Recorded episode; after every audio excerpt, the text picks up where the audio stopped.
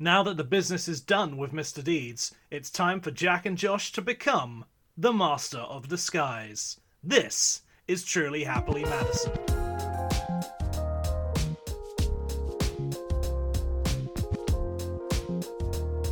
Hello, and welcome back to another week delving into the history of Happy Madison. I'm Jack Gregson. Joining me, as always, is Josh Pappenheim. Hello.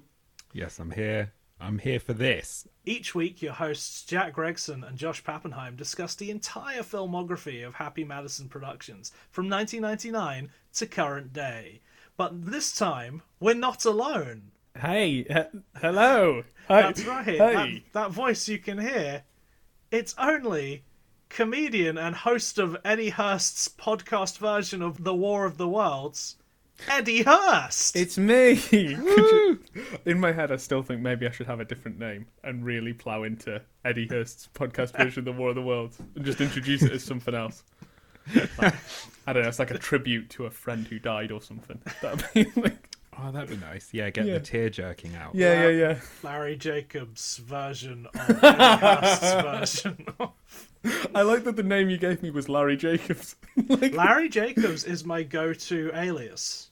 really? Yeah. Well, now you've ruined any heist you want to do in future. That's true. You've done a Paul McCartney because didn't he have a secret name that he then told everyone? Wings. That was Wiggles. The sec- wings. The Wiggles, Oh, yeah. Wiggles. The Wings. Wiggles were the band, the Beatles could have been.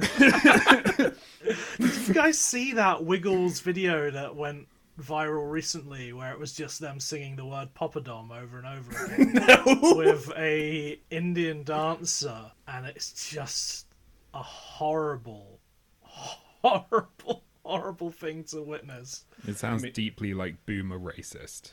Speak- Yeah. Speaking of appropriating uh, Indian culture with less than ideal results, what a film! Well, What a yeah, so- film! I mean, wow, what a way to jump into to this. Uh, Let's let back up a little bit. The film we're talking about this week is The Master of Disguise. The master of disguise. Josh, you ha- do you have an IMDb synopsis, or do you have a synopsis of your own? Uh, I've got one of my own, but if seeing as we haven't done that in weeks, I can look for. If you can find a bad IMDb synopsis, that's what I'm all about these days. All right. Yeah. I fair really enough. like that. All right. I've got the worst one. An Italian waiter fights off a criminal mastermind with his inherited powers of disguise. I think that's pretty succinct. I mean that that is that is the film. It doesn't really delve into the true horror between the lines of what it said. Before we get into it, I just want to delve into the stats, though. This is uh, directed by Perry Andolin Blake. This is his only film he's directed. what? But before that, he was a production designer on uh, a film we've covered, Little Nicky. Ah. This isn't the same. g- Or was the production designer the guy, the Ozzy Osbourne guy? Yeah. It's the same guy. Yeah, so uh, well, I think we didn't actually mention this on the on mic before, but Ozzy Osbourne liked the production design so much in Little Nicky when he was working on it that he hired this guy to design his next tour. That's amazing. Then get yeah, so moved on to uh, Bigger and so- better things. Yeah, clearly. If only uh, it's actually quite astounding that Ozzy doesn't make a cameo in this. Wow. Yeah, Yeah. Definitely feels like he could have been one of the s- disguises. true. Yeah, he would have been a good shout actually. We'll get on to those disguises. though. uh, so the film stars Dana Carvey, uh, Jennifer Esposito, Harold Gould, James Brolin, and Brent Spiner. It was released on the 2nd of August 2002, made on a budget of 16 million, and domestically earned 40.3 million. That is insane. Worldwide, it earned 43.4 million, so it made 3.4 million more than the domestic amount. Oh, I see. Oh, I thought it No, was. no, no. We have no, this no. confusion every week. It's because you need to say you say international. Just say in total. In, in total, yes. It opened at number three at the domestic box office behind Signs and uh, rival film Austin Powers in Goldmember. Um, I mean, We'll get onto this, but that that is throughout, isn't it? That, that's a real twist of the knife for Yeah. this film's reception. yeah. It had a, it has a Rotten Tomato score of one percent. But can I stop you there? Yeah. Or I don't need to stop you. Uh, It's just an interjection.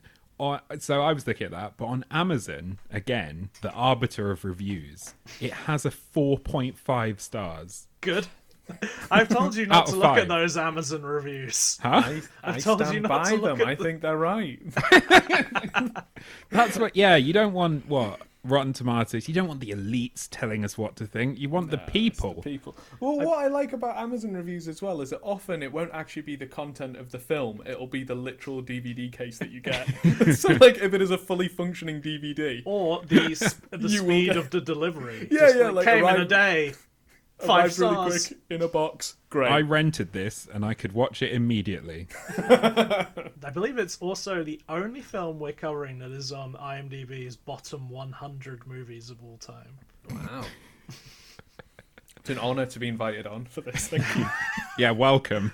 Oh, and we it's the same as last year. I mean, it's the same as last week's uh, year because uh, Mr. Deeds was also a 2002 movie. But just to give you guys some context, other comedies from 2002: My Big Fat Greek Wedding, Jackass the movie, the aforementioned Austin Powers and Goldmember, and of course Mr. Deeds. So that's kind of the comedy landscape we're dealing with. Not sure how this one holds up to them all. Well, you can't really say holds up because that would imply that it has, was holding anything to begin with, That's true. That's very true. rather than it is b- being born as a steaming pile of shit and continu- continuing to be a steaming pile of shit, no matter what it's up against. Uh, Eddie, as, as you are our guest, can you can you tell me your history with Adam Sandler and his world of production that Yes. we have delved into? So when you when you got in touch and like I've been following the podcast, um, I I used to be a huge. I mean, I say I used to for a reason. Uh, I used to be a huge Adam Sandler fan um, when I was a younger lad. With like t- I think I was about maybe 10, 11, 12 when um, when it was like peak peak Madison. Um, so I know it's not a Happy Madison film, but Big Daddy, uh, Little Nicky, that sort of time was when I started watching films that had swear words in, which was very exciting. it's like, what? You can't say that on on a movie film, and they did, they did. um, but yeah, so these were like my these are like my informative films, and there was anger management as well, and I think Mr. Deeds was probably the first one I watched that I was like, oh, that was all right. Um, rather than rather than I didn't. Little Nicky absolutely loved, um, and my family were big fans of Juice Bigelow. Um, It's Like- such a family film. I was going to say your family. yes, I don't know why, but my pa- I think like I I used to be allowed to watch ruder and higher like rated things if they were meant to be funny. Hmm. I So think I had the same thing because so me and my dad used to watch Beavis and Butthead a lot. yeah, but like I remember, I think the f- only thing they, they didn't worry about sort of swear, but they, they, they were worried about sex. So I don't think Juice Bigelow would have made it through. Not that he actually has sex within the movie. No, never. well, my grandma took me to see American Pie 2 in the cinema. My So- mum and I went to see uh, the Aristocrats together. Oh shit! wow, what do you call a show like that? Jack and his mum. I think her review was like, I just don't think the joke's that funny. Oh. That's sad. Yeah, that was uh, so big Sandler fans when I was younger, um, and I still I still like Adam Sandler, um, but I, I- le- less so the films that he's in. And, like, like because the other day I saw a clip of him performing not too long ago, like a cover of Werewolves of London. Um, wow. If you know, like a, a sort of camp rock song. The Warren Zevon song. Yeah, yeah, and he fu- he storms it. Absolutely, like what a joy! I remember this, and you know, Uncut Gems as well is fucking great. Um, Hubie Halloween. yeah. Oh, well, I've not seen that yet. Both so- films of the year. But yeah, Master of Disguise was a funny. I didn't know until you'd said that it was Happy Madison. Um, it was one of those like Hmm. I'm definitely showing my age here, but y- you know, like if you went into a video rental place or Blockbuster, and there was like a cassette that you walk past and you're like, what, what's, what the fuck is that? and you never rented it. Like there was this and another one called Munchie that was clearly an Oh ET shit, ripoff. Munchie. I, I've n- never watched it. I don't Munchie know. I- has a sequel called Munchies, which is a like the first one is like a sort of joyous sort of like oh look at this cute alien. Second one, straight up horror film. it's just like Alien and Aliens. Yes. That tonal shift. That's exactly what you want. It's very funny that I have the exact same history with this movie. Oh shit! Really? Yeah, like I remember just always seeing this on the DVD shelves and being like, Dana Carvey was in Wayne's World. Yeah. Yeah. Yeah. yeah I yeah. shan't be watching this. What? Similar to my sort of history with Joe Dirt as well, where it was like I would see the film at the video store and be like, oh, no, thank you. oh, I'm never going to watch this ever. No, I'm trying to think. I don't think I ever had that with the video stores, but I, because I do love a shit film constantly at any time, I have seen clips of this film, but I've never brought myself to watching it until, today. now. until now. Um, yeah, so it sort of exists in its own world of like YouTube clips and people going like, "This is the worst thing I've ever seen." It is, Which is fair quite enough. like I feel like it's an appropriate movie to watch in 2020 because it sort of mirrors the mood of the nation. It's yeah. But I had a friend who loved this film and explained to me in great detail with great joy the scene of the Turtle Club as if it was the funniest fucking thing he had ever seen. And I still didn't watch it after that. still like "Mm, eh." and I'm, I wasn't I wasn't really at an age where I should have been able to discern quality. But even then, you were like, "No, I'm not having this." Eh, Maybe I'll watch it well one day for a podcast when I know what one of those is. Not before marriage. No, Never, watching this film before Unsafe. marriage. No, no, rude. It's it's to be shared with your wife or husband. Yeah. As, as long as they've got a big butt. Oh god. All right, let's get into let, let, or- or- let's get into. It. I think we've got all our histories of this movie. Let's um let's just talk right. up- Let's jump right in on those big butts. Why is the film so obsessed with big butts? Don't know. I don't fucking know. I think it is it is it an Italian stereotype? Is that what they're playing on? I don't know. That's even- all I'm I trying think- to I think, think- Is it? So let's yeah, let's talk about that as well. So the film stars Dana Carvey as Pistachio Disguisey, Yeah, famous American comedian. famous, Amer- famous American forty-seven-year-old comedian playing a sort of t- maybe twenty-something. I would say yeah. Italian? He's meant to be 23, maybe 30 tops. I Yeah, don't yeah. think he's hitting thirty. I think he's supposed to be quite young.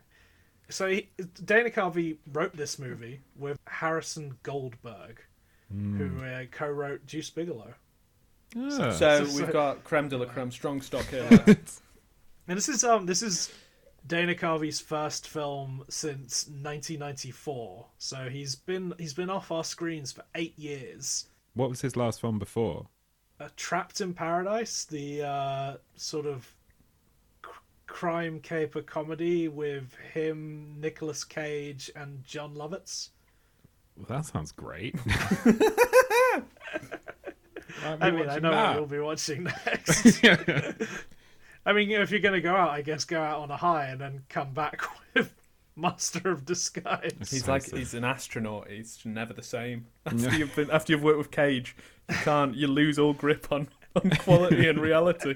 This is his sort of big comeback movie, and I think it's very clear that he saw his former Saturday Night Live co-star Mike Myers make an absolute mince with the Austin Powers movies, Yeah. and said, "I can do that." yeah. Because I, I Like, don't know if you know that they had a bit of a falling out. did they? Ah, that makes a lot more sense. I was gonna. That was one of my notes. I was like, have they?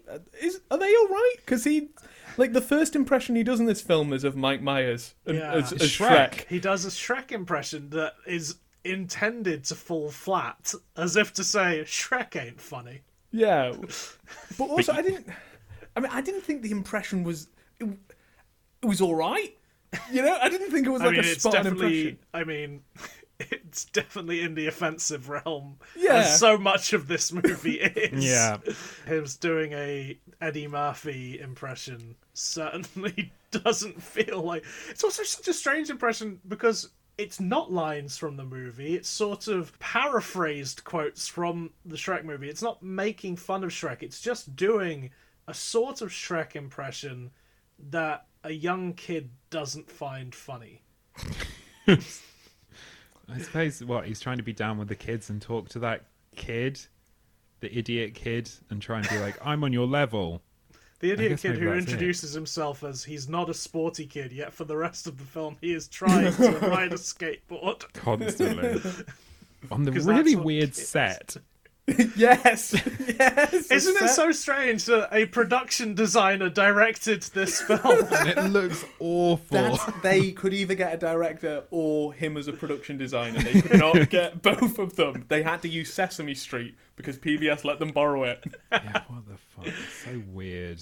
it's in another sort of weird mirroring of uh, Mike Myers and Dana Carvey's career. Next year, Mike Myers goes on to star in a film directed by a production designer turned director in uh, The Cat in the Hat. So. Yeah. And of course, I would say the Love Guru feels very similar to this. Well, yeah. That one of my notes was like, "Cause, am I right in thinking this ended Dana Carvey's career?" After this, he did not appear in another movie until Jack and Jill. Oh, Well, that's like ten years.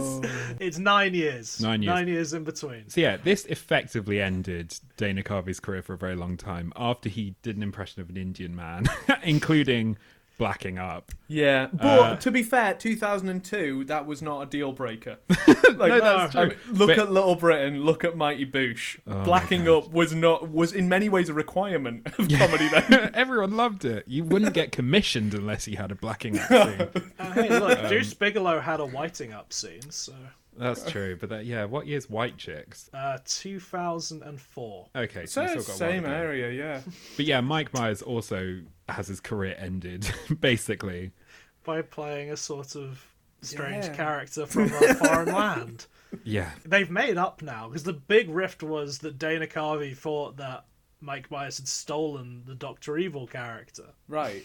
But wasn't Doctor Evil an impression of Lorne Michaels? It was well, Dana Carvey says it was his impression of Lorne Michaels. Oh, r- oh well, fair enough. You know, like, just- you know, Uh, that's fair. That's fair. but it's So, uh, fine. it's fine they've- because in this movie, he steals back Mini Me and dresses him up as Mario for Yes. some reason. I don't understand that. And it's at the end of the film. We'll get The to film it. is There's so over. much to get to. I don't. Why is it so many scenes of the movie just in the credits and in no other part of the film? There's a whole character.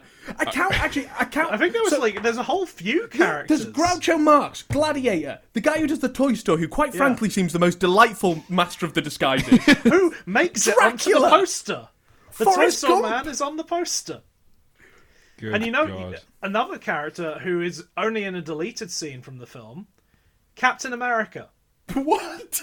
The- Yeah. This is the first appearance of Captain America on film. oh no! this is the start of the MCU canon. Not only is Captain America in this deleted scene, so is um, recently departed actress Naya Rivera in her first on screen role, What? Wow.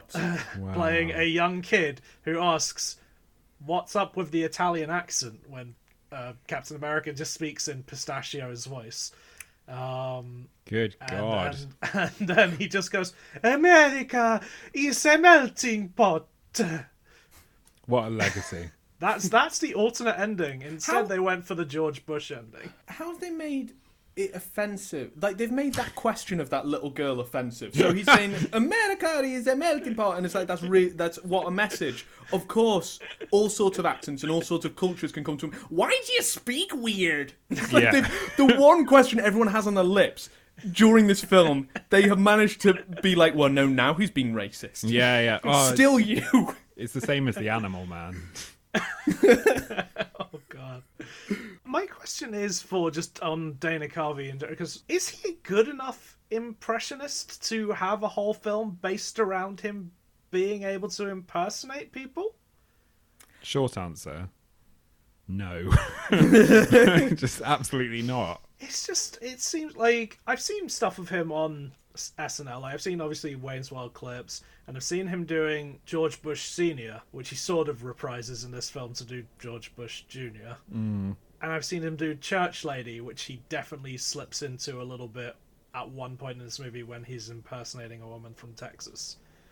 Because this is definitely a kids' film, right?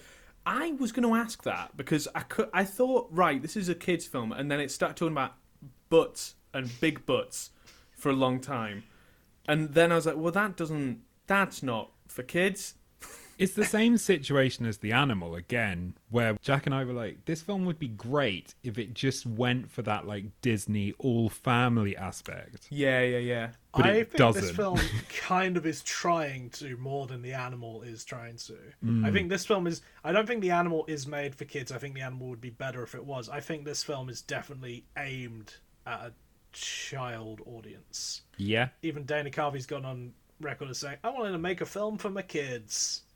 And this is what he picked. he must fucking hate Poor his kid kids. Take them away. They're being abused.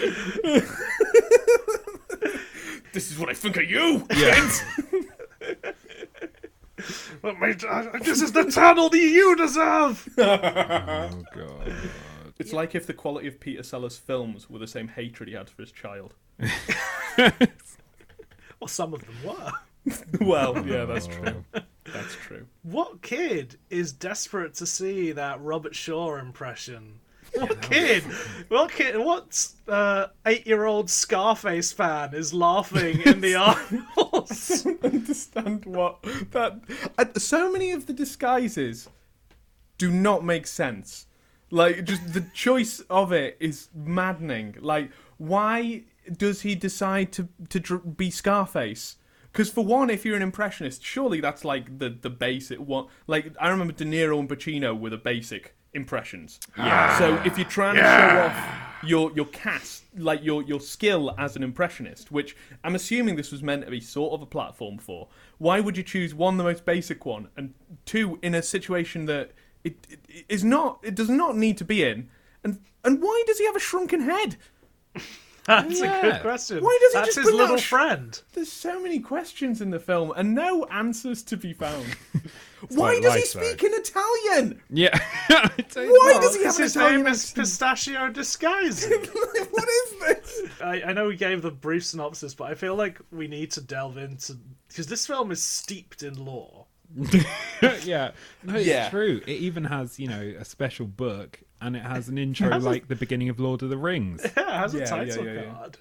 The Disguisey family are like a historical society of masters of disguise. Which, you know what, if you're a master of disguise, don't be called disguisey. That's the worst disguise. No, no, it's the best disguise because you wouldn't Hiding in plain expect sight. it. plain Hiding in sight plain Yeah.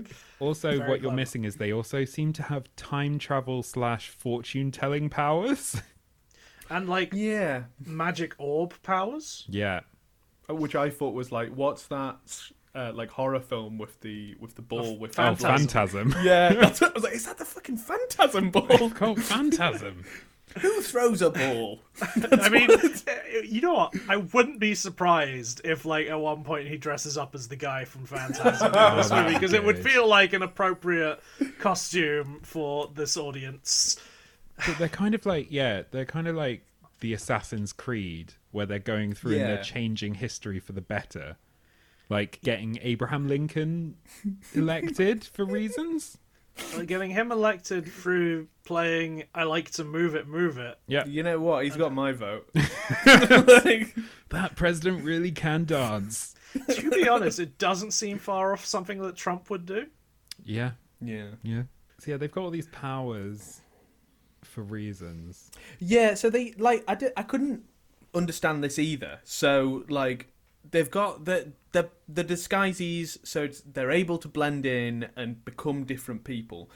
But how they do that is by prosthetics and costume. which is not a hereditary thing. That's not, you know, other than inheriting costumes, which eBay, you could go on eBay because they do have eBay in this world. We know that they have eBay. They've got black mark eBay, so they must have eBay. They must have eBay. Uh, They do have though the ability to chant become someone else. I do that every morning in the mirror, and it never works. become someone else. Become someone else. And then, and then they do become someone else. It's true. Or the bit at the end where um, James Brolin is Brent Spiner and then turns back into James Brolin, which is one of the most nightmarish animals I've ever seen. it's like the bit in uh, one of the Harry Potters where the guy turns from a shark into a human. and it's h- horrible. because I saw James Brolin in the in like the opening credits, and I was like, James Bro, James Brolin. So, uh, it, and it is the James Brolin. Um, and at the same time he was on this, he was in Catch Me If You Can. Uh, so that's that's where his career was for this year, uh, all over the show. But also, the whole joke of James Brolin in this seems to be that he was nearly cast as James Bond. Like that's that's yeah. that's the background. Like when I went on Wikipedia to look at James Brolin, that was the main thing that came in. Is he was cast as James Bond, and then they uncast him when Roger Moore came back. And this seems to be like Master of Disguise was. Well, we're gonna let Brolin finally live out his dream. As an Italian of James being- Bond. But it's like a monkey paw wish where it's like he gets to do it, but at what cost? For James Brolin, most of his uh, work in this film is just him sitting in a car next to Brad while he laughs and farts. or right, yeah. Does do you think he farts or he shits himself? He farts. Yeah, I thought that, but just the face he gives afterwards and the un- the discomfort makes me feel like he shits himself. Because otherwise, it's fine, you know. This film it does the impossible of making farts not funny. No, You know what? I thought that was the funniest bit of the film. really? I laughed consistently every time he farted. yeah, very quickly. How many times did we all laugh? And how many times did we all fart? Because I think I farted more Zero than for I laughed. laughs, seven for farts. well, how many how many times did he fart? Maybe four or five times. So there was that. There's that bit at the end where he's running away and he farts quite a bit. He farts like five times in that Oh, one shit, stint. yeah. Yeah. But I, I And just you- that laughed could once be at the just end. one fart. Oh, being let Like, out different yeah. times. Like, because Uh, he's running, so, like, he's probably got to clench and release while he's running. We'll get into the philosophy of bodily excretions later. Good. Um, I laughed once. Okay. Eddie, how many times did you say you laughed? I laugh. I, I, I laugh nearly every time there was the fart.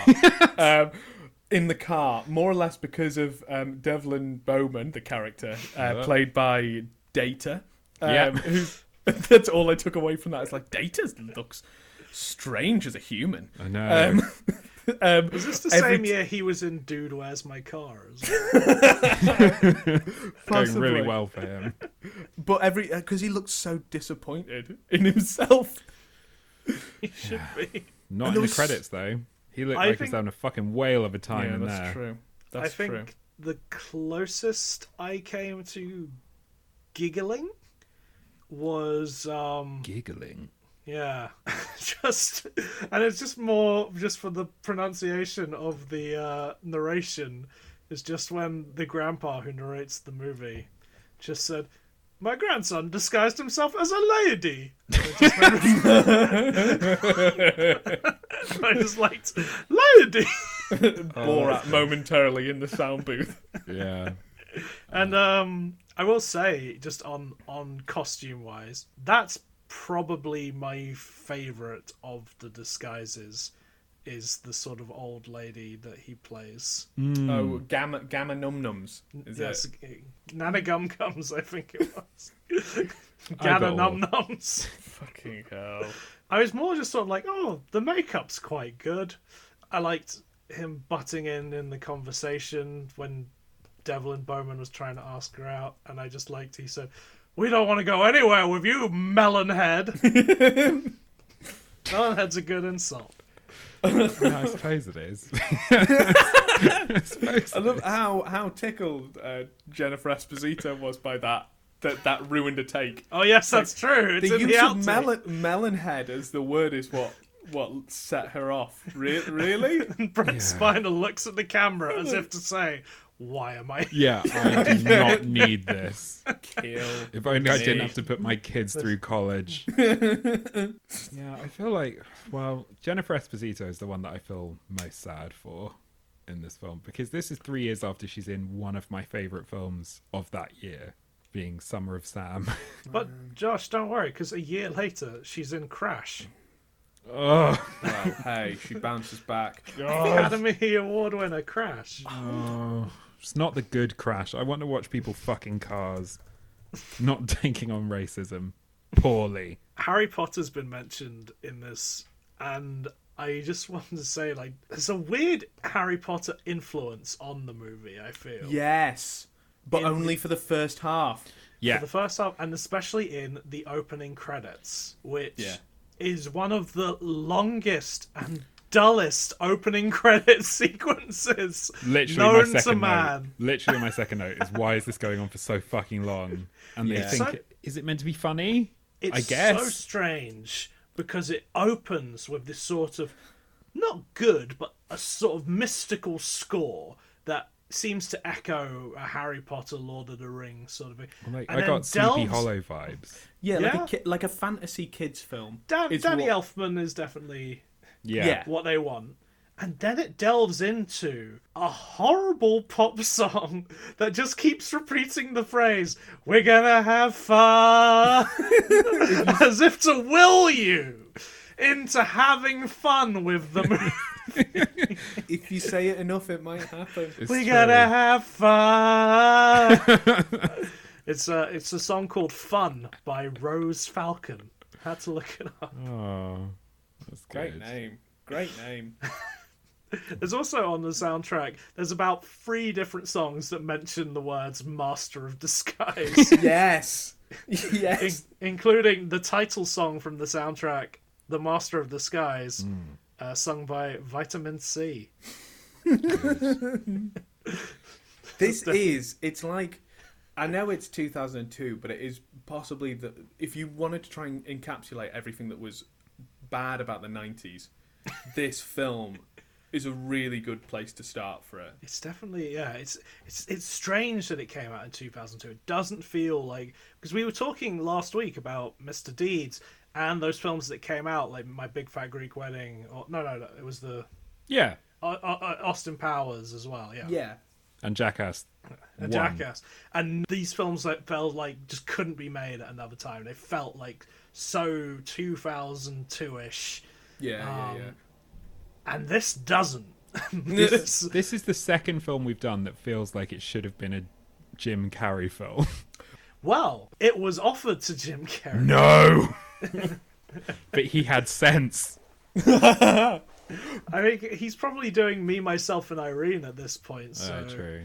It does Better feel film. like that though. It's like one of those '90s character comedian driven. Yeah. Like it's it, the the plot's meant to be hung on these set pieces. i'd say even earlier i'd say like 80s like Yeah, yeah, starring like bronson pinchot or like some somebody from a tv show who they're like oh we'll put him in a movie and nobody watched it. It even reminds me of. Do you ever see Lenny Henry's Hollywood movie? No. No, I've heard about it though. Yeah, what, is, is it called like True Identity? Yeah, true identity. Yeah. And he plays a guy who is he's an actor and he's undercover. uh, He's got to go undercover because the mob want to hit him for some reason. Classic. And so he goes undercover as a white man. Okay. And this was Lenny Henry's like big Hollywood movie that like they were like Hollywood was like we're gonna give him a chance, and then nobody watched it. Nobody fucking watched it. It was starred him and I think Frank Langella. Wow. Wow. I I know what I'm watching immediately after this. So J- Josh has got Trapped in Paradise. You've got True Identity. Yeah. What is in store for me? Hopefully another film beginning with the letters T R. um, Tremors. Yeah, oh, that's quite. I was you've thinking about watching Tremors the other day. come so off there quite you well go. from this. You guys might. Yeah, that's true. We don't know. It's Schrodinger's films. They could be Yeah, good. sure. They could be bad. I hated that opening sequence. It was terrible. I've been trying to work out a way that we should best structure this talk because it's very easy to. We could spend like four hours talking about every single way in which this film is awful. So maybe we all do our top five terrible moments. I guess I could pick five moments. Everything's as terrible as anything else. That's true.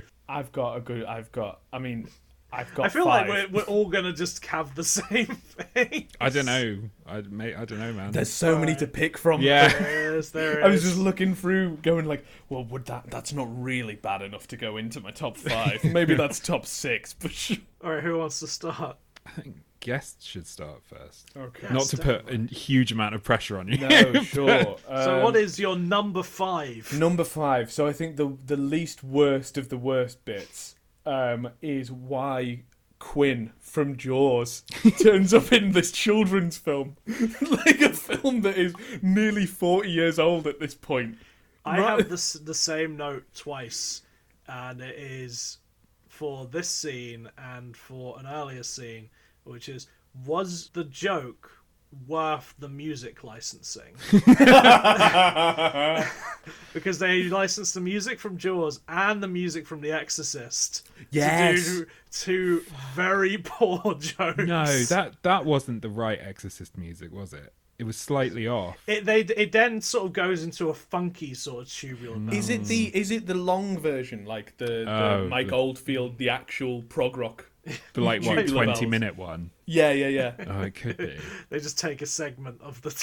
It's cheaper. But it's such a strange moment because it's not really an Exorcist parody scene. It's a parody of. It's not even a parody. It's just, it's, it's just like, look, this scene looks like The Exorcist. There's no joke in it. No, I feel with those bits, like with Quinn and with the Exorcist joke, um, and there are others that don't come immediately to my head. It's they're trying to do the Wayne's World two thing of where you know Wayne's World two is basically the plot is hung upon these moments of movie parody, and I think they're trying to do that in that bit. It could be. Not quite as well. Oh, no. Like, like the Jurassic Park bit in Wayne's World 2 is far funnier than Yeah, anything yeah, yeah. in this movie. It's far more bizarre.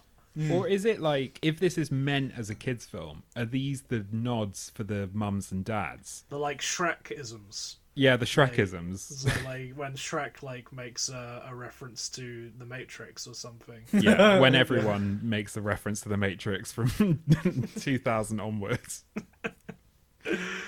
with with Quinn as well, right? Like you know, he's talking about the shark. Like, Yeah. like so, the, he's got the bodyguards. He's been chased. They come. T- he's in the boat, and they're like, "Oh, this guy's uh, disguised as somebody else." And he keeps talking about a shark coming up, and I can't understand what was. I- I kept expecting there to actually be a shark or something, Same. and that was the joke. But then it sort of dawned on me they probably don't have the budget for a shark. And then it's like, well, what's he going to do? Is it like he's so good at disguising and he's such a convincing disguise that he tricks these guys? N- no, he just No. fucks off. No. Uh, they, No. they they see through his disguise. They go, "You're not that guy from Jaws." and then and then he says he starts chanting the mantra stop being another person stop being another person maybe this film is No, hilarious it's not. it's not. It's only hilarious because we're talking about it. Otherwise, no They're yeah terrible. that, i think that's a pretty bad one Yeah, it, it is a just a moment out of nowhere and it's yeah he keeps talking about the show where did he get the boat from No, it's like this sort of cartoon world logic, isn't it? Like with the spaghetti on the heads. Um, Yes. Which I that actually, might be you know, in I the did, top laugh, five I did laugh at that moments. too. That's not bo- that's probably my favorite moment in the film, up there with a lady. fuck. The spaghetti, just the way all those people just sat there with spaghetti on their Yeah, head. it's- I No, just kept thinking, imagine being one of those actors. God, no. My note from that time was it was when Dana Carvey started. it was when Dana Carvey started cheesing a group of people who had spaghetti on their heads that I knew this was going to be terrible. Yeah. when, when he when when the solution to why there's spaghetti on the heads, his answer is I'll put great. You you knew that that was like that was when I thought, oh, this is like one of them big character comedian things. It's like a Jim, you know, where they just Yeah. expect Yeah. Jim Carrey or Mike Myers to improv something off the top of his head. But the problem Well- is Dana Carvey's shit. I'll, I'll, I'll say this: it's the one scene that looks like it's directed by a production designer because it does look so bizarre and so sort of like otherworldly that all these people sort of sit there still with this spaghetti on their heads. it's true. Josh, what's your number five Oh. worst moment from Il Mastero di Disguise? I, oh, I know what it is. It's, Okay. uh, fuck. Where's his name? Eric Avari. Returning star Eric Avari, previously in Mr. Deed, two Eric Avari films in a row. We're very lucky. I know, and especially given how he was like, I don't think he was either of our MVPs last week, but he was up there. He definitely would have been in the uh, conversation. Yeah. And then now it's just nothing, and it's terrible what he gets to do. He It's doesn't just really deeply have much sad. to do. He just comes. He's just like, I made that cigar for someone. I suppose it's yeah. I suppose that's why it's sad for me, but it's not hugely sad, is because you know after being like a scene stealer in Mr. Deeds, like a mediocre film, but he was great, to being in a terrible film where he's also terrible. But also, he at least made some money for doing very little work. True. So that's why it's number five. Not higher. I guess my my number five would have to be. It's. I guess it's not a moment, but it's just any. It's similar to yours in a disappointment to seeing somebody in this movie who I could quite like. Edie McClurg, who plays Mama Disguisey, who I always remember best as uh, Mr. Rooney's secretary from Ferris Bueller's Day Off. Oh yeah. Oh yes. But she sort of like has popped up in a lot of things. She's very, she's sort of very capable comedic actress, and just uh, in this has nothing to do really. No. And just no, actually, again, probably one of the more sort of stunning looks in this film is when the hands come out of the flower that Yeah. look like they're constru- again another scene that feels like it might be a production designer directing this. Just a very sort of surreal moment. So the, the, that's the stakes for why James Brolin's doing. Like, we've not even we've not even explained what the evil plot is. Oh yeah. True. Like, which is difficult to do because what the fuck is it? But yeah, s- He- Devlin Bowman wants to steal all like some. He wants to national Artifacts. treasure the world. yeah, and sell them all on black market eBay, yeah. which is not which is a thing apparently that you can go on. But rather than it just It's being like also eBay, like, a video host. Yeah, yeah, it's like like the f- the first iteration of Twitch. it's a live stream. eBay. Um, so he's trying to steal all these things, but of course, rather than stealing them, he gets James Brolin, uh, who is a master of disguise, Pistachio Disguise's father, to go in disguises, which turns out to be whatever celebrities were available that day. Oh god. And he gets him to do this by having kidnapped his wife, Edie McClurg, feeding her like drugged nuts. and so she thinks she's in her kitchen, which she is in a kitchen of sorts, but a kitchen that could, if Devlin pushes a button on his watch, kill her at any moment. Until right at the end, when she's essentially free, she She's then like- can very easily put one of, put the hands in the flower out of business by just headbutting him. yeah. and I'm saying To, which no turn- more nuts. so the one leverage that Devlin Bowman had turns out he didn't have at all. It's fucking useless. Good god. So, but- so w- but that like, makes me think. Well, maybe she was in on it. Maybe she's like the mastermind. Like this the would be my mistress sequel. of disguise. yeah, but because she obviously knows what the deal is. Like when she's stuck in the kitchen, like she knows what's going on, and yet she's let all of these crimes take place. So Jennifer Esposito plays um, Pistachio's assistant because every master of disguise needs to have a dis- assistant, like Doctor Who. like Doctor Who. So, would Edie McClurg have been James Brolin's assistant? So, in some way, she would have had to have known. That was my assumption because I thought that that was the only the disguisees had to marry their assistants. It's their mating ritual. Yeah, Yeah. like in a creepy. Because as, as the grandpa does say, assistants have a tendency of falling in love with the master of disguise. Do you think you'll be able to resist Pistachio? Which uh, Jennifer Esposito finds amusing. For then, but then you know, love makes us do crazy things. Like, fall in love. or watch this film. For the love of podcast. I feel like that is my fourth and third, and maybe every remaining number is poor Jennifer Esposito, who plays a character called Jennifer Baker in this. Her whole life in this film is just tragic. I got the implication that she's a single mum with her with a child. She's a widower, right? Yeah, like she's she's at, at least divorced and is looking after this child, but then she's got a boyfriend, and the boyfriend is trash. So he turns up and talks to Disguisey, essentially after Disguisey has tried to sexually assault um, his employee. Um, And then eventually convinced her to go on a date with a creepy guy because of contractual uh, small print.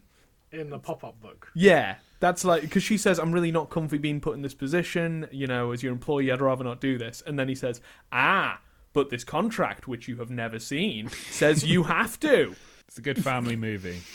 yeah, just a bit of fun. And then also, so the love of the, the who becomes the love of her life, the master of disguise. She's always a disappointment to because she's got a, a to quote him a butter butt. Yeah, the whole thing. Well, maybe this is the origin of negging, but it's not even negging, is it? It's just outright abuse and saying your ass isn't big enough for me. Yeah. over Well, and no, over and over isn't again. It, isn't it sort of like he learns to love women of all shapes, butts? Like, guess that's he- his journey, That's isn't the that's What an the arc. message of the movie. because because there is the moment in which uh, the woman who plays the mum on Wizards of Waverly Place, who has an enormous bottom, but but Bottom. bottom, bottom. Buxom bottom sounds like something Terry Suave might say. she seems to be interested in Pistachio after earlier spurning his advances. Because now Uh. he's a fucking alpha. Yeah, and- Yeah. but he, he turns her down to be with Jennifer. So clearly he's learned that uh, rectum size. isn't- Rectum size. Jack, do we need to go to school? do an anatomy lesson. Your your whole the rectum is your whole butt, Jack. Yeah, but it's got to be big if you got a big butt.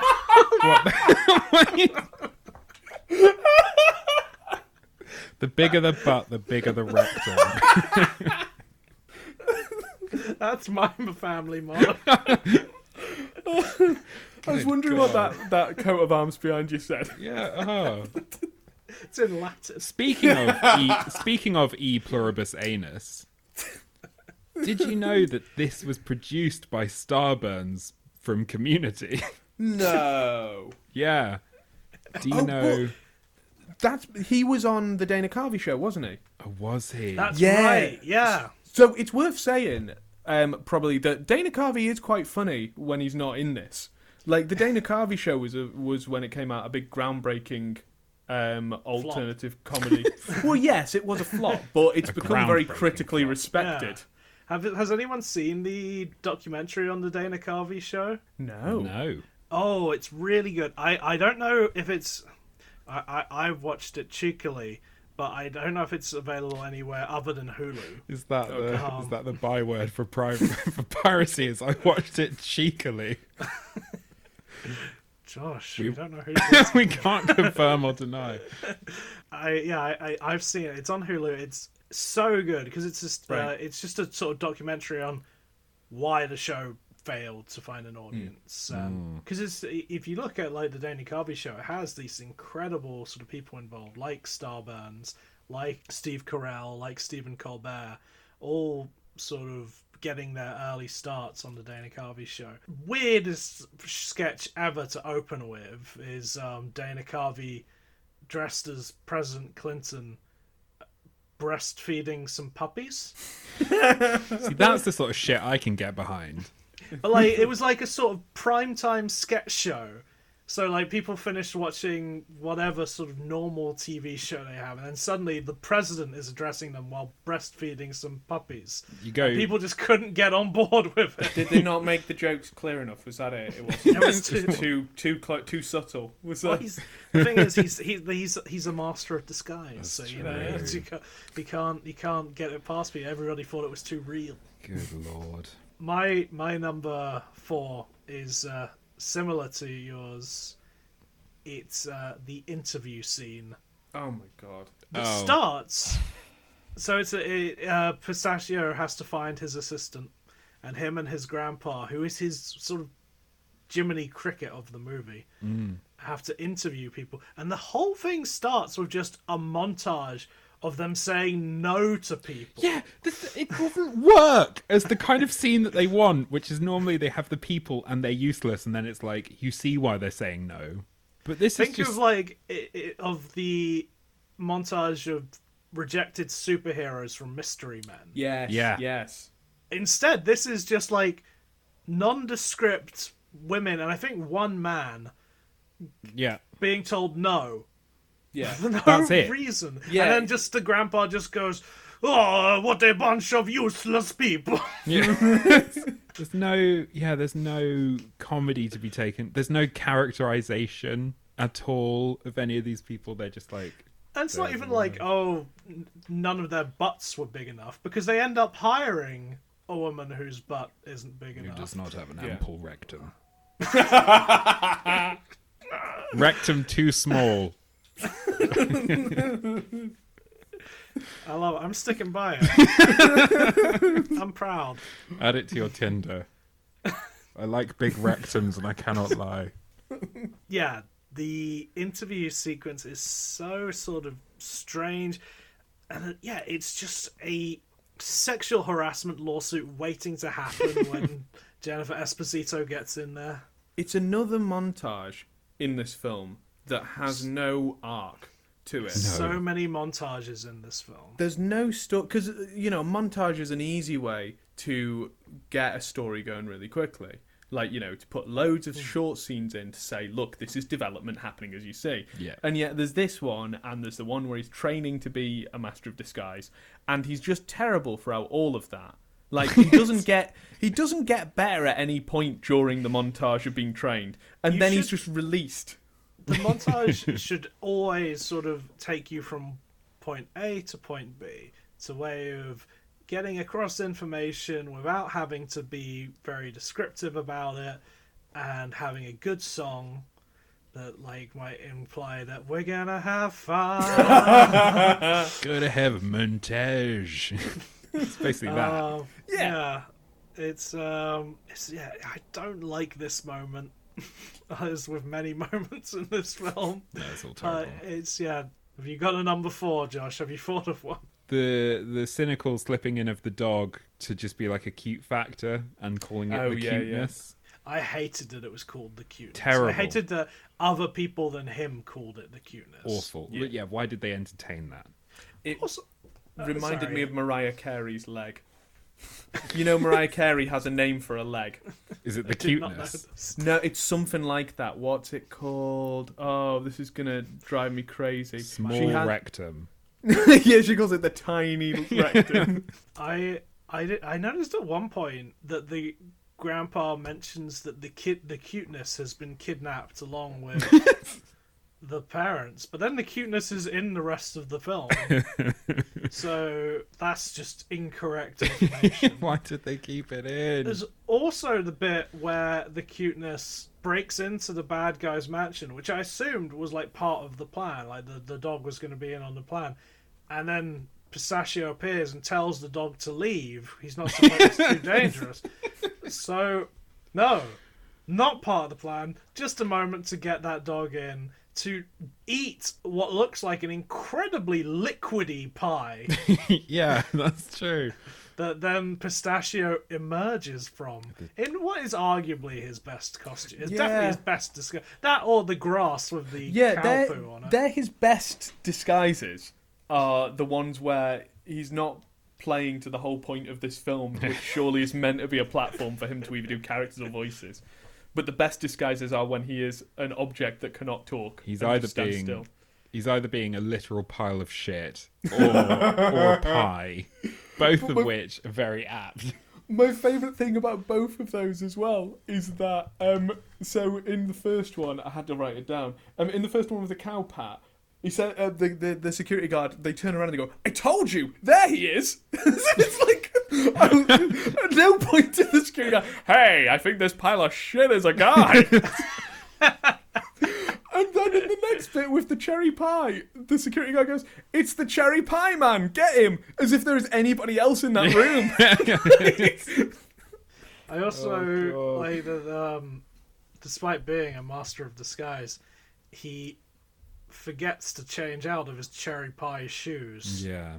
and uh, is what gives him away, being uh, being not the real bodyguard. That and being told his wife called, and he said, "Oh, good," and then it's, you don't have a wife.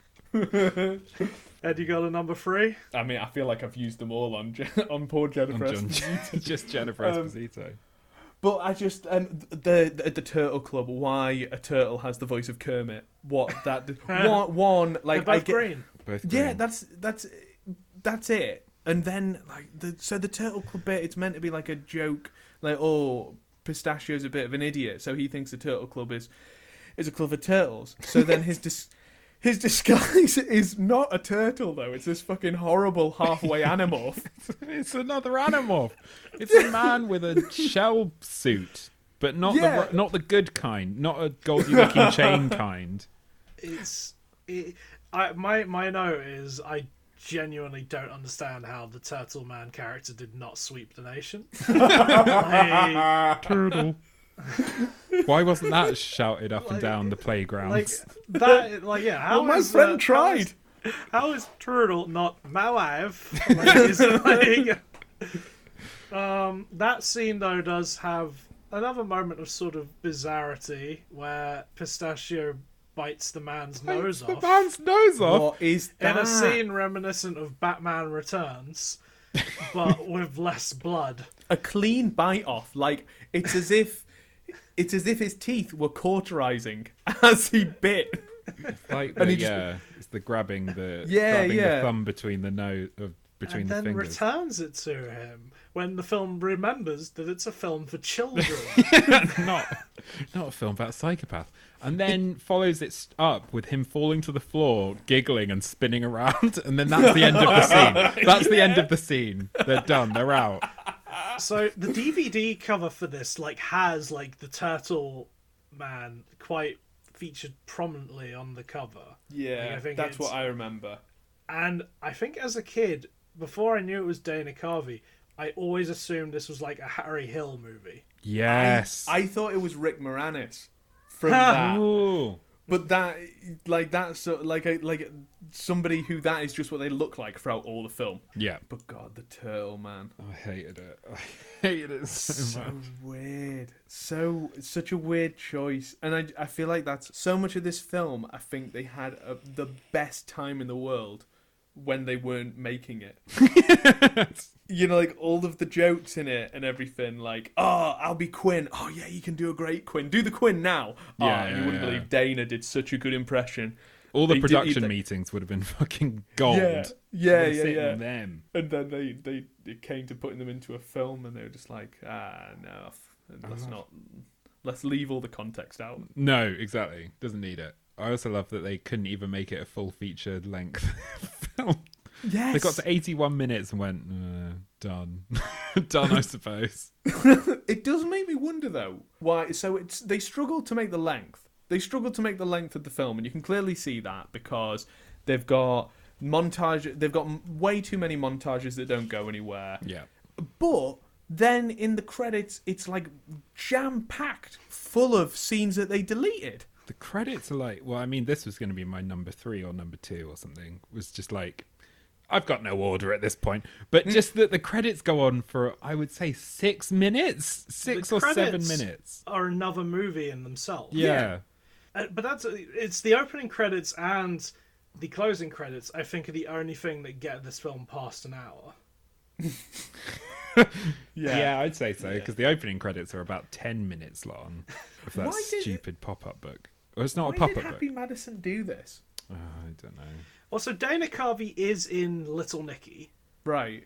Yes. um, very briefly. Well, they've got a he. Does the what's his name? Whitey. Yes, Whitey shows up in the little book thing they have at the beginning. does he? He's one of the. I swear The he's flip- one of the the flip the things. flip book. So it's not. Yeah, it's one of those flip books, listeners, where it's like you have the head, you have the torso, and you have the legs, and then you turn different parts of the book, and it creates a new fun character. And I swear Whitey's one of them. It's very positive. Eddie, do you know? Do you know the history of Whitey? No, I, I might, I may know him if you tell me who he is, but I can't. So, so Whitey is a character Adam Sandler popularized on one of his comedy albums. It's a 16 minute long track of Whitey, um, who is a short elder gentleman who works as a basketball referee. He has one foot bigger than the other. Um, who makes his film debut in Little Nicky, where he's played by Dana Carvey, but not as Little John, just as a sort of referee at a basketball game possessed by one of the demons. right. Um, Whitey later gets his own film in Eight Crazy Nights, which is uh, yeah, he is uh, probably the second lead of that movie, which we're discussing next week. Oh, I remember him. I listened to all 16 minutes of the Whitey track. uh, Why? this- what this- in prep? yeah, in prep. Wow. Um, it's. I'll, I'll send it to you because you should Please. probably have a listen. Send it to me cheeky fashion. yeah, nightmarish. The end credits that has the mini me, mini me Mario. Yeah, just a whole bit with with a, a smaller person in that just does seem to be the only purpose is that Mini Me was such a surprise hit in Austin Powers Two. This this film has more end credit sequences than like a Marvel movie. yeah, yeah, yeah. Like, um, which is funny that Captain America is the only thing that didn't make it in. I do wonder if it's just because they couldn't get the rights to have the Captain America would say costume so. in the movie, yeah. even before it was a popularized movie character. And it wasn't hard at that time to get a Marvel license, so that they didn't speaks volumes. Well, they True. spent all that money on The Exorcist and Jaws Jaws. figures. that proper end credit sequence, which is with the uh, with the man inside the slapping machine, goes on for a while because it's like a shot of just the slapping machine. You hear a noise. He opens it. There is the mini me slapping man Mario Mini Mario. in the machine, Yeah. and he comes out, slaps him, runs away, slaps him some more. Then we cut to a street scene of him running away, and then we cut to them just sitting together, where he does the sort of Ferris Bueller joke of "Hey, the movie's over. Why Yeah. are you still here?" And the screen goes down, and then comes back up because Mini Mario wants to say goodbye. yeah. And I feel like there's one more thing after that. Oh, there might be. I don't remember. And I don't want to rent this film again to find out. yeah, it's terrible. And also, it has the classic, like, showing the behind the scenes things happening when it Yeah. says the names of the cast. And it's one of those films where it's like, you know, there's lots of films you go, oh, I wonder if this was as much fun to make as it was to watch. But this is, it was way more fun to make. it looks Yeah. like. I don't know. From that look of Brent Spiner being like, "Fucking," Yeah, true. I don't think this film was more fun to make. But he's dancing. He's having He a good is. dance Does a time. dance. He Contractually does a dance. obliged to dance. hey, nobody's ever danced sad. Come on. That's true. I hate it when people dance in credits. It's one of my least favorite things. It's also in another film I despise, Evan Almighty. I was going to say that's also why you hate Slumdog Millionaire. It's we should talk about that. Might be my number one least favorite thing on. Well, the worst thing in this film is the character, the the Indian character in this film. Yeah. yeah, that's who I was saving for number one. Yeah, yeah, yeah. I don't think I Wild. really have anything else that could go at number two. So it's I, I do. Just before we get to Oh, the yeah. Indian man, Okay, I just yeah, want yeah, to yeah. say. Bookmark that. Oh, and uh, because I had to leave while we were talking about the Turtle Club, uh, did, did you guys know that that scene was filmed on 9 11? Oh One turtle wait. equals one respect. Uh, the cast and crew took a moment of silence, and I'm really hoping that Dana Carvey was in the full suit. God, can you imagine being on that set hearing? He's in the dressing room. He hears the news and he goes, "Should we take a day off, Dana?" No, no. The people need this. the people need this. No, the no, people no, need he- something no, to no, laugh the about. people need this turtle. I'm so curious to know, like, at what point of filming did it happen? Because if it's like, if it's early on, it makes a lot of sense because then you just feel like nobody was bothered after that. Nobody really wanted to continue going on, so they were was just this like, oh. was this the result of like cultural trauma, and It is that's why it's, interesting. it's all over the show. In fact, that actually makes this. If if you look at it through that lens, this is actually. You know what? I take it back. I love this film. It's a cry for help. We did talk as well on Mr. Deeds about how it's been affected by 9 11, so this is sort of the other side of the coin. It's the crumbling of American exceptionalism This is a happening film. before your eyes. Yeah. So what? Mr. Deeds was filmed before, and Yes, because they had to digitally remove uh, the World Trade Center from Mr. Deeds. yeah, so it was affected. But this is the first one. Like this film was created by 9/11. This is the direct result yeah, of this is terrorism. what happened. Well, so my number two moment sort of ties into this. He doesn't look like George Bush. he doesn't look like George Bush. So when Devlin Bowman one uh, just goes up to him and asks to take a picture with Bush, I'm just like, that ain't Bush.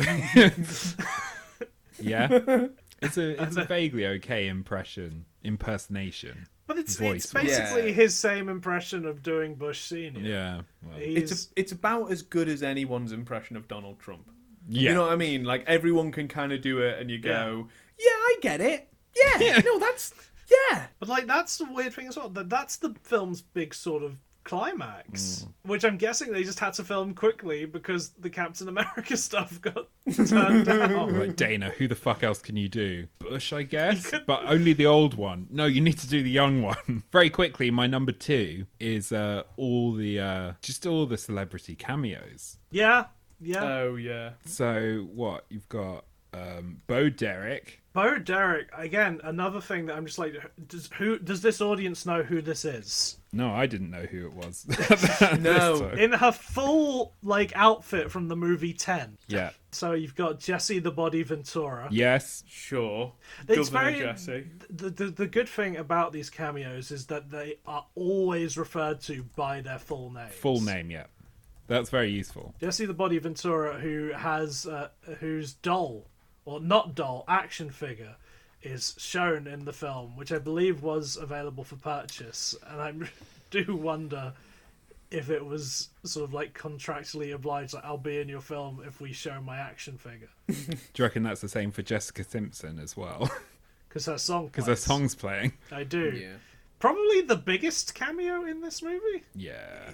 It's a very Mike Myers thing, isn't it? That's like a very Austin Powers move to have just a celebrity in there and the joke. You know, like how Burt Bacharach is in every J- Austin Powers Yeah. film. Yeah. But Burt Bacharach is like part of the soul of Austin. Yeah, yeah, yeah. Powers. but eventually, but not for you know. It's like a little aside, and then Yeah. also the when Mike Myers kept putting Justin Timberlake in his films, Yeah. and the the joke was, "Eh, it's Justin Timberlake. He's not a, a movie person, but he is famous. Where it's like the whole intro to Goldmember Yeah, yeah, yeah. is just cameo, Yeah. cameo, cameo, cameo. But again, a lot funnier than anything. A In lot this funnier and a lot bigger names. yeah, that's the thing. It's meant to be quite a get in it. Like, oh wow, I can't believe this guy just turned up in it. Like Ozzy Osbourne in Little Nicky is Yeah. such an on the nose appropriate person to have in it that it's funny to have actually Ozzy Osbourne as a cameo. Jesse the Body Ventura, not sure if, if that's really like a oh right, yeah, no, that is the only person who can get the Liberty Bell. Fine. Yeah. But no. Who, who's Classic. um? Who's Michael the Johnson. Fast man, Michael Johnson. Yes. But I, I have I, I I will say I will say that I quite f- I find that sort of part of the film quite good. Well, the Like- heist. The- yeah, the heist bit, the bit where Devlin Bowman. If it was just a film of James Brolin being forced by Devlin Bowman, All Uh, the scenes in the car. Y- yeah, all of those scenes. If that was the main film, and that it was like a ludicrous sort of producers style anti-hero farce, I think that would have been quite a good film. yeah. Or not, not or okay, it would have been better than this film. Yeah. Good. Yeah. Yeah. totally agree. You know, with especially with the bizarre celebrities, like you, you could chuck in Shaquille O'Neal as well, and just all of these like sort of on the sort of famous enough that you would probably go, yeah, I kind of know them. True. Although Shaquille O'Neal obviously becomes a major player in the Happy Madison universe Sure. about ten years from now. While, while we're on cameos, there are a few more I'd like to mention. Hmm. The Sprouse boys, Cole and Dylan Sprouse, uh, Yeah. from Big Daddy, play young Pistachio, Yes. whose um, voice does not sound as Italian as it does later. Um, he grew into it. Again, their, their their impersonating of people is just speaking in the same sort of cadence. Yeah. as well as um, regular Happy Madison player Kevin Nealon shows up as uh, the black market eBay Yeah. guy Yeah, yeah, yeah, yeah. who, in the credits, asks if the Master of Disguise can disguise himself as Barbara Streisand, who is James Brolin's wife. Um, then asks if he can disguise himself as uh, Britney Spears. And finally, the Olsen twins, implying, I think, that he wants to have sex with the Master of Disguise whilst disguised as, I believe, two 15 year I was, old girls. I was going to say, how old are the Olsen twins at that point? Because that really stuck out. I'm like, That's del- but that's deliberately meant to be like. No, and I'm I not- know. Like, I know, I, I know, I know. When I say that sentence like that, it sounds as if from my tone, I'm going to go, no, no, no. Let me defend. but but they they set that up where he goes, oh, that's gross, and then he goes to the Olsen twins. that's true. It's good. Final cameo I want to mention is uh, Keenan Thompson, who yeah. has one line in this movie, but is in the end credits really high up. and, full it dance. says, and says Keenan Thompson as himself. so, and he nails his which role. is, you know what? I'd be angry if I was Keenan to be put in this film as myself. Because it is him watching the black market eBay auction, so it implies that this guy, that Keenan, in his spare time, hangs out watching black market stuff. Keenan is like credited above like the rude waiter Yeah. who has like two scenes. he has a whole story. He's got an arc. Good character. Poor guy who falls in love with uh, Disguisey when he can slap. Yeah. But he's that guy is in Mr. Show. He's great. He is a re- he's really good. the Sarah Um, Silverman show. Yes, yeah, yeah, yeah. Jay he is. He plays Johnston. the policeman in that. Yes, he does. That's oh my the god, boy. he's so funny in the Sarah Silverman show. Yeah, he's great. I didn't recognize him without the moustache. Yeah, those are those are all the cameos. Keenan's probably my favorite cameo of them Mm. all. All right. Let's get to the smallest rectum of all. the Indian character. Does he have a name? Yes, he does. His name is Prince Lamy Jammer. Oh, yeah, that was it. So I, uh, my note in this was just like, I've just got major Apu vibes Mm. from all this. Yeah. But Apu is still still more sensitive portrayal than this. Uh, It's just it's bizarre. Like so, as the first disguise that he, when his granddad takes him under his wing, and says, "Right, I'm going to teach you the family business of being a disguise." after a montage of him learning. oh yeah, sorry. And there's that balloon suit which he just gets too fat, floats up, and then gets popped. And that's the one thing I took away from the and montage. failing to eat apples with fake teeth. yeah, over and over and over again. I thought that was all right actually. I quite liked that joke. I was just just thinking like, how many undercover missions is he gonna have to eat apples on You need to use your dentures. Come Maybe on. it was prep for the turtle. What do you- for when he Yeah, bites the you nose? need to bite a nose Yeah. clean up. That should have been you like can a bite line into an apple, afterwards. you can Like I bite can't off a believe nose." my teeth stayed in. That'd be good. I would have Just saved to tie the up film. tie up that plot line. No, don't need to. So, it, so he's done the montage, and this is meant to be like the the moment where the the where Pistachio is like utilizing his skills for the first time. It's like that. I think he's got it. I think he's got it. And what they think he's got is the ability to do an incredibly broad racist caricature of an Indian man. Which I don't really But like. As a master of disguise, when is he ever? It, no, at no part and point in this film does he go to India No. for one. So even even if this was a vaguely realistic portrayal, it's not useful. It's true. He, it's um, absolutely not useful apart He from can't do it until he does his become another person mantra. That's where that comes Sorry, from. yes. Yes, you're absolutely. I take it. You know what? I take it back. The scene yeah, counts. cool. completely necessary. I'm glad they did it. I take this off my list. This is now a perfect film. I'm starting to get those Yeah. Amazon reviews. Josh, did you prefer this movie to Joe Dirt? I think I did. I think I did because I laughed once. I, Mm. I I'm gonna say I didn't Really? because whilst I hated Joe Dirt and hated it a lot, it was more because it bored me. Yeah. While this film actively annoyed me. and, and at a moment I forgot to mention in my bottom five, I like it was the moment where uh, Dana Carvey starts going, "I'm going to be a master of disguise. I'm going to be a master of disguise." That I sort of thinking, I would rather watch a movie of the Crazy Frog than carry on watching this man. this man.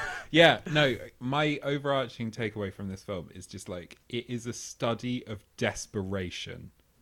Like every scene of this film screams of desperation of like find me funny or find something funny about me. Do you think Yeah. they thought it was funny when they were making it? I hope. They must have done. I hope. Well, I- this is what I was what- just when just when you'd gone off mic, Jack. What I was saying to Josh is that it all feels like inside jokes. Yeah. it all feel it all feels like they had a great time riffing in the writing room about something, but they completely forgot why it was funny, Yeah. and they just remembered a stupid Which voice. is probably what we'll discuss next week about Whitey in Eight Crazy Nights. but, um, I don't like this movie at all. I yeah, it's it's the worst one we've covered so far, and possibly one of the worst films I've ever seen. wow. It's, Yeah, it's Wow. definitely one of the worst films I've ever seen. There's no there's no question. I I came into this like I started watching this film knowing it was bad. Like I knew the infamy of it, and it did. In a way, I quite liked it Bec- because it didn't disappoint me. no. I guess so. like you know i didn't it, it is really bad and it is really bad by its own merit you know what i mean it's not like it's not like a like an indie film that's bad because they didn't necessarily have the Hmm. budget for it or every, anything these guys had every opportunity to make a great film and they and didn't they fucked it. but they really did a bad job there are bad films that I do enjoy, Cats. like Cats. cats comes into this category from this, thi- i would do a night of master of disguise and cats I'd watch Cats again before I watch this again. Super Mario Brothers the movie, give me that over Oh, I this. love that yeah yeah Um, film. Hook. Freddy got fingered. No, not Hook. Hook was down Does there Hook- with is- this. is hook bad Jack Like, really hates do you Hook. think hook's Jack bad? really hates Hook. oh mate You'll hear on the Mr. Deeds episode where me and Josh go head to head on what's worse, Tron or Hook. I'm right. or are you? Yeah. I, I probably would watch Hook again before watching this, or at least watch at least 80 minutes of the near three hour runtime of Hook. It needs that time, Jack. I mean, to its credit, it does not out. It well, it does outstay its welcome, but just about. like it's barely long I enough. didn't know if you were talking about Hook or Master of Disguise. It it, it does it, it is a film that I did. It, I think it's along with Joe Dirt the only film I've like consistently been checking like how much longer is left. Yeah, And the first time I did it, I was only 19 minutes in. same. And for a film that's only 80 minutes long, seeing, like, getting. I, yeah, because I stopped it about 20 minutes through and was like, Jesus, an hour. An hour more. I checked three times. I checked at 19 minutes, at 50 minutes, and then an hour and five minutes. so 15 The only minutes ti- the the only- a long time. I I checked the time on this once, um, and it was because the narration had started again, Mm. forty-five minutes from the beginning of the film. It just remembered. Oh shit! We had a narrator at some Oh, point. yeah. Did, did you like Because the, the first narration bit had like a pause for laugh? Yeah.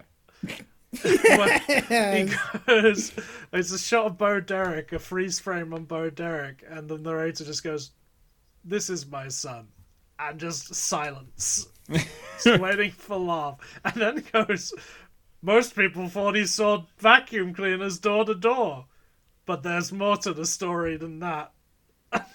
and It's then, never and then at ties no into- point is there a traveling salesman. No, because he becomes a man who works in a restaurant.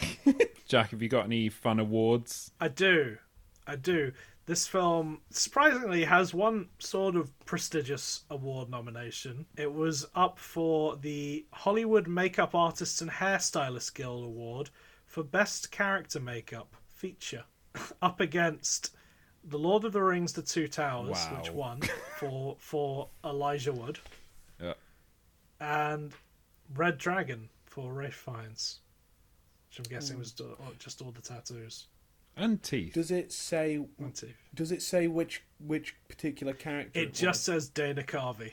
was? ah, come on. All of Probably when he was playing himself. Uh, this was also up for a Kids' Choice Award, the favourite of the Happy Madison. Yay!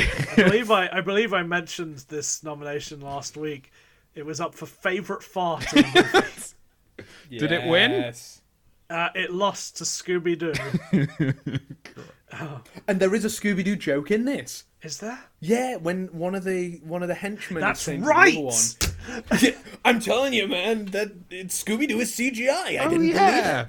That was It's so realistic. strange. It's like, what's the point in It was that? like two months after Scooby Doo had come out. They must have ADR'd it in. There is some bad sound mixing in this film. There are moments where it's where there's like an ADR line of dialogue that does not sound like it's coming from the same room as the rest of the characters. Oh yeah, Scooby Doo won. Uh, other nominees were for Mike Myers in Austin Powers and Goldmember. I'm guessing as Fat Bastard. yeah. And I'm gonna mispronounce her name, but Magda Subansky from uh, best known as the as the farmer's wife in Babe. yes. She was got best fart nomination for the Crocodile Hunter Collision Course, another film that I feel like could only exist in 2002. I don't even know what that is. You know the Crocodile Hunter, Steve Irwin. Oh, him. Steve Irwin. Yeah, it was a film about him, Oh wow. like like a fiction film, Oh.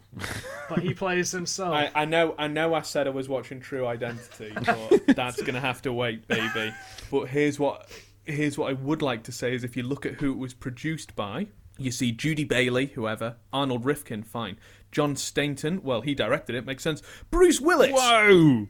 Maybe after we're done with the Ernest movies, we can do the films produced by Bruce Willis. That's not canon. We're not. We're not doing the honest films. Are you are you a big Ernest fan, Eddie? I'm aware of Ernest. I think I watched, I watched one because we had the Disney Channel, um, and they used to play Ernest on that all the time. Um, I think I watched one, and it really, really u- upset me. Like the, I can't remember what the joke is in it, but there was some sort of joke that was just meant to be fun. But as a child, it really upset me, and so I was always a bit wary of Ernest from that day on. I'll have you does- back on for Ernest goes to Africa. Fuck off. he has similar vibes to Pee Wee Herman, and by that I mean just like deeply upsetting, I will not hear bad deeply words malevolent said and about that man. upsetting. This is also nominated for Worst Supporting Actress at the Razzies. Who do you think the the award is nominated to? Uh, Jennifer Esposito? No, I mean, that's fair because she's a total jewel in this utter shower of shite. Uh, the m- the mum no, Jessica Simpson. no, but you're close. for a dollar. Name a woman. there must be another. Is it the Ol- is it the Olsen twins because they're mentioned? It is Bo Derek. What? Bo Derek was nominated for Worst Supporting Actress. All she and does is lost. run. Lost She didn't do to anything bad. Madonna for Die Another Day. Wow, Oh, wow. Well, at least like Madonna has a speaking role. Yeah, Madonna. I think earned Bo that. Derek has one line where she's just like, "Oh, this life is hard," and then he pulls off the mask, and it's I did think the mask technology was really, really good. they're not Yeah, real it was very- masks, Josh. but it was very mission. It, it it was just the technology of Mission Impossible. Yeah, wasn't I know, I know. But I was, yeah, because I was like, wow, it's really it was good. good. No, Mission like, no- Impossible tech. it? yeah. it looked really Not good. real masks, Josh. It's a So is, fiction. is No, I know, but I mean Is the, the Ethan- CGI looked good.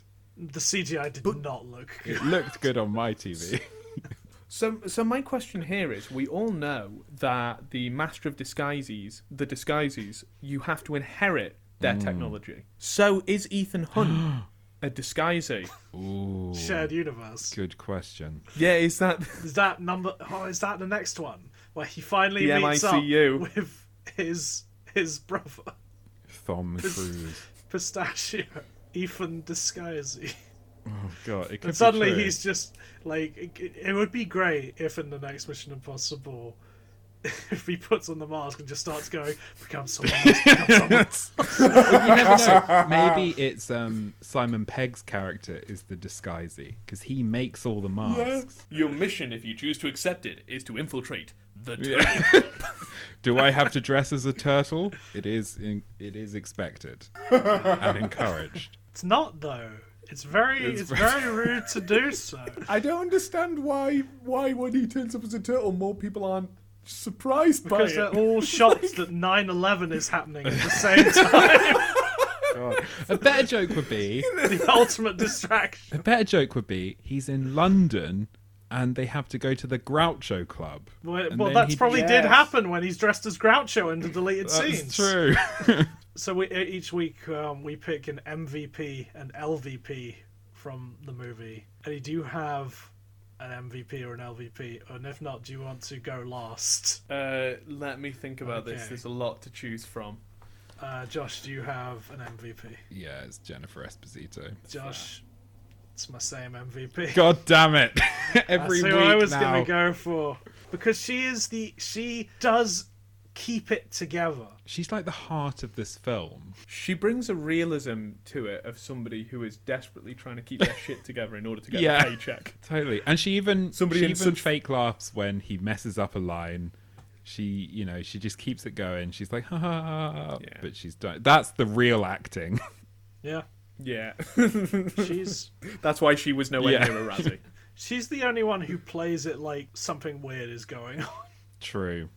Yeah, yeah, because they're never you're never quite sure if this is like a world like with the spaghetti heads. Is this a world of whimsy and, and wonder? Is this like just is that the standard of the world? Because clearly it seems to be a world where if you can slap a man to the floor, you're now the king. True. But that is the real world, also. Sure, fair, fair, fair enough. So my my MVP I think would be James Brolin. Ooh. Because because I do think if it was just him and Data, it would be a great film. You do Yeah. know that it's not would- it- always James Brolin in the disguises. Uh, excuse The me. worst actress nominee Bo Derek is is is playing herself. I thought they just did the voices, but he was in the disguises. or they skinned them. yeah, yeah, yeah. They, flayed, flayed them, flayed and stuffed. That's why you never hear from Bo Derek anymore. Or Jessica Ah. it was insult Simpson. to injury. The Razzie nom, wasn't it? Uh, yeah, good choice. I mean, solid Italian accent on James Brolin, the most Italian. But he man. just he plays it he plays it as it should be. You know, like he's this sort of straight faced. He's not letting on that this world is a No. joke. Like th- his reality is real here. Like Jennifer Esposito, for them this is their lives. This is the terrible world they exist in. Whereas pistachios all over the show in what is real and what isn't. true. Like what's a what's an ad lib joke? Is that part of this world? Is that not part of this world? What's go? What is this? Do- True. Do you think that to support her husband, Barbara Streisand has watched this movie? I hope not. no. Doesn't she? Isn't there a story that she refuses to go to see her fil- her husband's films or her friend's films? I'd like it. If that just, just and I think this refuses was the James reason why. Brown. Do you think this is the film that got Josh Brolin wanting to become an actor? Yeah. he saw this and went, well, if he can do if he can do it, then maybe yeah. He was so holding out hope. He, he's like, if Dana Carvey can be the, the son of a master of disguise, maybe I too. Maybe I can be Thanos. I mean, that's a good disguise. It's a very good disguise. You'd never know. that's what made him want to snap. Josh, do you have an LVP? I do. Oh shit! It's the Lumiere brothers For inventing. for inventing cinema, Oh my! for inventing narrative cinema that went through decades, nearly a century of permutations to end up here. so that's what I've got. It's a dickhead answer, but it's the one I'm going with. Um, I'm I'm gonna be far more boring than that. Dana Carvey, LVP. Uh, that or whichever producer was like on 9/11, we need to keep filming, That was Starburns. 100% that was Starburns. Just we can't we can't stop. We need to keep on going. My uh, my LVP would be Jim Carrey Uh, Ooh. For turning because if if he'd only accepted this role, his career could have survived this. His fucking career can survive him having having an emotional breakdown in every interview he does recently. God, that's true. Um, Sonic the Hedgehog, you know- one of the highest-grossing films of the year. Exactly, and he was fine in it. He was fine in it, and you know he's not too far off doing Eternal Sunshine of the Spotless Hmm. Mind. Like he could have survived this terrible film, whereas it ruined Dana Carvey. That's true. But do you think, can you we- see Jim Carrey blacking up? Yeah, Obviously. yeah, you Do- can. every night when I close my eyes. in my nightmares. For for a terrible film, it is quite easy to forget. True. Like I didn't, it didn't linger with me at all. So I guess that's positive in a way. See, I want to show it to other people and watch them watching it. Hmm. Cruel. Maybe once this podcast gets thousands of listeners, we should try and work with the Prince Charles Cinema to put it on. Do a disguisey night Yeah. where you have costume competitions. Perfect. I don't want to encourage people to dress up as that as that prince character. No, but we could we could explicitly say if you do turn up as that, you will be banned from. Yeah, don't don't don't copy my costume, please. Um, can I give you the taglines for the movie? Oh yeah, go on. There are two on the poster. Two. So the first one is not very good. One thousand faces, and not a single clue. I quite like that. This is. I'm not sure if I was the right person for this because it seems like I've come a U-turn and really enjoyed this film. That's great. It's good to have a different perspective. True. And uh, the the the one I quite like, disguise the limit. Oh, that's really good. nice. That's nice. Eddie, how can our listeners who have sat through who are talking about Master of the Skies look you up? Is there anything you want to plug? Anything you want to chat about? Yeah, sure. Um, I mean, if you if you've heard that I'm a man who has gone through a whole journey of hating a film to loving it, and you want to join me reading a book that I thought initially was a bit dry, but now is pretty all right, um, listen to my podcast, Eddie Hurst podcast version of the War of the Worlds, where um, each episode I read a chapter of the book War of the Worlds, and then I go off on tangents, look at all the many adaptations of it, and also some of the bits of it that no were a bit problematic. uh, so it's a real It's mix. sort of similar to us each week going through a chapter of the Happy Madison filmography. yeah. Finding everything problematic increasingly. and uh, it's, anyway, they uh, people can find you on the old Twitters or Yeah, I'm there. I'm at E EDY Hurst on there because that's how you spell my name. Um, I don't know. Um, and uh, at the moment, I'm do stupid statuses and videos about Christopher Walken for some reason. oh, Which nice. nobody see, nobody likes them.